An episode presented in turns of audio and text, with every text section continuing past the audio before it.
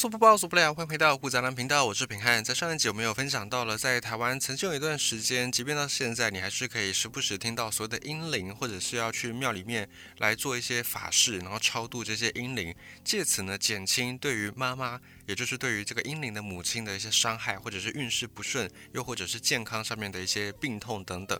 那像这样的一个说法，其实在台湾它并不是属于传统的民间的习俗，它是后来慢慢的被归纳到。大家所认知到的民间信仰当中，也就是换句话说，它是一种被包装过的文化。这个文化的原型是来自于日本的水子文化、水子祭祀，而台湾的阴灵之说大概在一九七零年代、八零年代左右传开。当时候会有这个阴灵的说法呢，跟台湾的一个法案通过有关，就是优生保健法。优生保健法里面有可以合法的让女性在大部分情况之下能够选择堕胎，这就是因为堕胎合法化。导致有很多女性可能比过去妈妈或者是阿妈这一辈有着更多机会选择堕胎或者碰到堕胎的情形，也因此碰到了这种时代上面的变化，再加上很多新女性跟我们先前分享到的旧男性，在多方因素交杂之下，所以产生出了这种阴灵的说法，并且也被大众广为接受。但这个其实并不是原生的台湾的文化。在一九八四年通过的优生保健法，是让妇女可以基于心理健康而堕胎，而且不会因此触犯先前所谓的堕胎罪。但是我们也讲到，到现在为止，二零二三年，已婚女性如果需要堕胎，还是需要经过伴侣的同意，这个并不是完全自由的。而关于这个法条，我们在上一集又提到有正反两方的意见，我们在此就不再做多的论述。总之呢，虽然堕胎是大部分状况之下能够合法化，不会再因此而犯罪，但是在心理层面带给家人们的压力，尤其是妈妈母体本身的压力，更是没有因为通过法律而就有所减缓减免。所以妈妈心理上的这种负担，还是需要找一个方式来把它宣泄掉，而英灵文化也就从此在台湾能够扎根。阴灵所说的意思是没有出世的胎儿所化成的鬼魂。那按照道理来说，如果是流产胎儿，可能也会形成阴灵。但是在目前台湾民间多数的认知呢，还是觉得说，好像是要人工流产才能够算是阴灵，好像是只能够被堕胎的婴儿才有阴灵。那也会妖魔化这些堕胎的妇女，形容这些妇女是杀死自己的儿女的凶手的罪人。但是堕胎到底等不等于杀人呢？这个事情我们如果从法律上面来看，可能是不成立的，因为堕胎等于杀人这个说法预设了。胎儿就等于人，但是人到底什么时候才会变成一个人呢？或者变成法律上我们所承认的人，也就是自然人呢？这个问题你也可以从哲学的方式来解读，不过这样就会过于延伸。我们从历史上面来考据，在清朝或者是在晚一点的日治时代，或者是战后初期的台湾。至少当时出土的一些文献，并没有认为堕胎就是杀人。但是在一九八零年代之后，尤其阴灵信仰、阴灵文化开始变得比较普遍，变得甚至有点泛滥之后，堕胎就等于杀人这个说法却广为大家所接受。按照法律见解，杀害这个词只能够用在完整的生命体，例如婴儿已经出生之后，你自然可以用杀害来形容。但是如果是腹中还没有成型的胎儿，能够用杀害这个词吗？这个就是在法律上面会有的一个矛盾，也是堕胎等于杀人这个论点并不能够真的很好的站得住脚的原因。而其实“阴灵”这个词本身也有一个矛盾点，有很多国外学者也有探讨台湾的阴灵信仰，并且呢有指出说，阴灵指的并不是死去的婴儿的鬼魂，而是胎儿的鬼魂。婴儿跟胎儿最大的差别就在于出生与否。出生后的叫做婴儿，出生前的就是还在妈妈肚子里面的叫做胎儿。而胎儿所幻化的灵魂才会被我们称之为婴灵。如果是已经出生的小朋友，他们死亡之后，我们并不会在任何的民俗观点上面认为有婴灵在作祟。所以这个就是婴灵这个词本身的矛盾。如果按照真的讲究起来，这个词应该要叫做胎灵，而不是叫做婴灵。所以我们可以发现，“婴灵”这个词呢，不只是借了婴儿的名字，甚至还借用了婴儿的形象，目的就是要让这些堕胎的妇女或者是堕胎的家长承受更多的心理上的负担。因为有胎儿的形象还不够，还要有婴儿的可爱的模样，还要有婴儿这种天真无邪的表情，才会更让你动之以情，才会更让你愿意去一些。庙里面或者是一些机构里面来进行所谓的超度的法事，来借此在宗教上面能够敛财。这是很多学者有提出英灵在台湾文化所发展的一套模式。也因为英灵的信仰借用了婴儿的形象来让人们理解胎儿，并且刻意的模糊胎儿跟婴儿之间的差别，所以呢，他们就可以试图光明正大的指称这些堕胎的，尤其是妇女，可以指称他们是杀人。所以堕胎等于杀人这个概念是比较后期，至少在八零年代开始才比较有具备这样子的一个说法，而大家也普遍能够默认这样的事情，就是因为“婴灵”这个词，它借用了婴儿的形象。而婴灵为什么只找妈妈呢？在民间信仰当中，你很少听到婴灵会在爸爸身上作祟，大部分都是婴灵作祟，影响妈妈的身体跟精神。某种程度上，这就是社会上面的重男轻女的价值观的另外一种投射。因为我们在上一节讲到，明明任何阶段的怀孕都是需要有男性的参与，但是我们在讨论婴灵以及研究相关的文化的时候，我们却只能够看到或听到女性在这其中参与，我们丝毫没有看见任何的男性的身影在婴灵的文化当中。所以某种程度上，英灵所反映的性别观，也呼应了社会上面大家还是有严重的重男轻女的情节，或者是性别不平等的情节。以及堕胎这个事情，它是由多种因素所造成的结果，包含女性如果不是自愿怀孕，可能被强暴，像是这样的一个怀孕，很大一部分根本不是女性的自愿，而是要归因于男性，或者是女性因为生理的因素等等这些问题呢，导致最后选择堕胎，都往往不会只有女性才造成的成果，但是这种堕胎所要背负的罪恶感，或者是众人所指责的对象，通常却只是女性。这就是一种非常赤裸的性别歧视，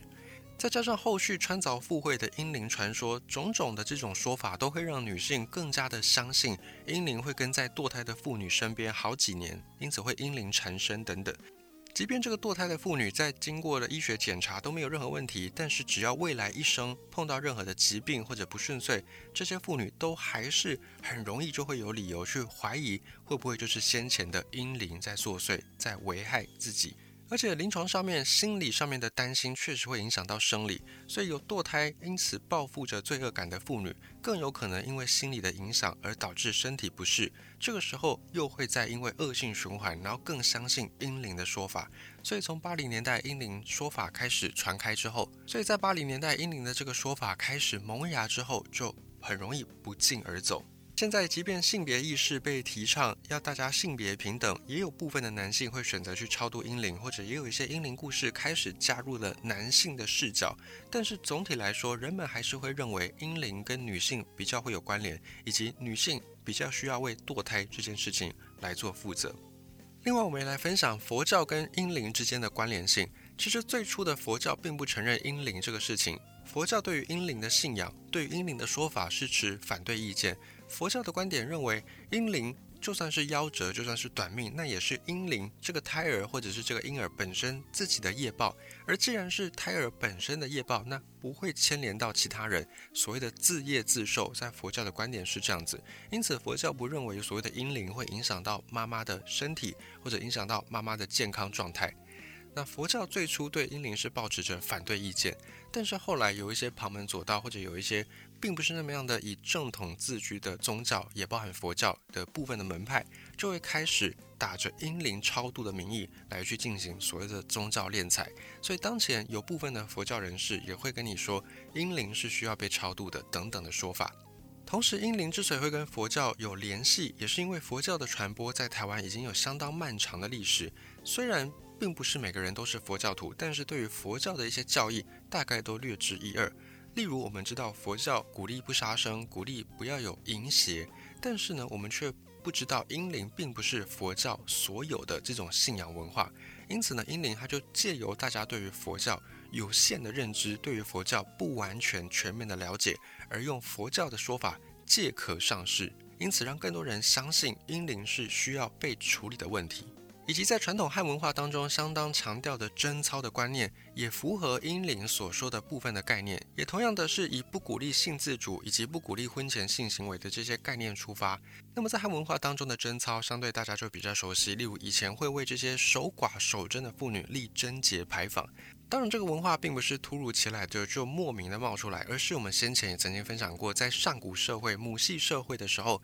女性。一直都可以知道这个孩子是谁的，但是男性并不能够知道。关于这个部分，我们在此也不赘述。如果你有兴趣的朋友，可以往回翻五谷杂粮先前有曾经分享过的集数，有关于阿嬷的这个主题，就是阿嬷跟母系社会的这个主题，我们就已经阐述了血缘关系的重要性以及如何确定血缘。如何确保这个资源的分配？所以在汉文化当中的父系社会也必须要确保这个孩子是出自于这个爸爸，而不是帮别人养孩子，才不会有资源被分配错误的情况发生。所以汉文化相当的重视贞操的观念。那么再加上传统的这种保守价值观，所以英灵的信仰跟各方的利益相结合之后，很容易就在台湾普遍的被接受，并且迅速的被传播。而当中受害的其实往往都只有女性。另外，在谈到英灵的源头，日本的水子供养，某种程度上，在日本这种水子供养是为了要提供堕胎之后的女性有一个情感上的出口。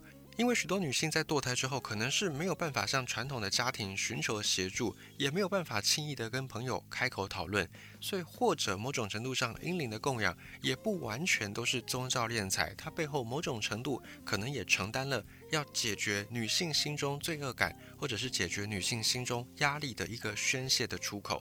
但是时至今日，堕胎这件事情从优生保健法通过之后除罪化，到现在已经经过了数十年。理当来说，堕胎的罪恶感应该要变得比当年更加的轻才对。那确实反映在这种婴灵的需求上面，需求也降低了不少。不过，若是我们可以选择更加健康的方式，包含可能营造出更加开放的社会环境，让这些堕胎妇女不用再心怀愧疚，也不用再孤立无援，更不用被指着鼻子骂没有贞操。如果我们能够营建出这样的一个家庭氛围，或者是营建出这样的社会氛围，或许阴灵供养，以及用阴灵来进行宗教敛财的这些不孝人士，慢慢的就会逐渐的消失。当然，这是一个愿景，实际上面可能还有很长一段路要走。因为在二零一九年，还是有一些宗教的联盟，包含基督教有基督教背景的一些团体，在台湾开始推动公投案。这个公投案的诉求是。人工流产应该要在妊娠八周之内实施，也就是在确定着床怀孕之后的八个礼拜之内。如果你需要人工流产，你就要在这个期间来完成。那包含在美国当前也是有很多的州还是保持着反堕胎相关的传统政策跟一些法案的概念。所以像这样的反堕胎的族群或者反堕胎的法案，未来在台湾或许还会是一个跟英灵信仰有关联的结合。包含美国，至今也是有许多州是不允许合法堕胎的，甚至把堕胎这件事情是当成一个罪名来做审判。但就诚如我们在上一集所提到的，堕胎这个事情其实不能够用很简单的一刀两断的方式来去做判断。如果这个女性她真的不是自愿怀孕，例如她是被强暴，或者是在非自愿的状况之下被发生性行为最终怀孕，那如果是这样的状况，硬要要求这位女性把胎儿生下来。对胎儿本身来说，可能并不是一个被受到祝福而出生的存在。对妈妈来说，也会造成莫大的生理上的负担，还有心理上的负担。像这种状况，一味的只是反堕胎，可能并不能够真的解决这样的问题。所以，堕胎也好，反堕胎也好，未来这两方势力可能在台湾，甚至在全世界，都还是会因为很多因素，尤其是宗教因素，而有更多更多的争执或者冲突。也衷心期盼，总有一天，女性生育与否的权利能够真真正正、完完整整地掌握在女性自己的手中。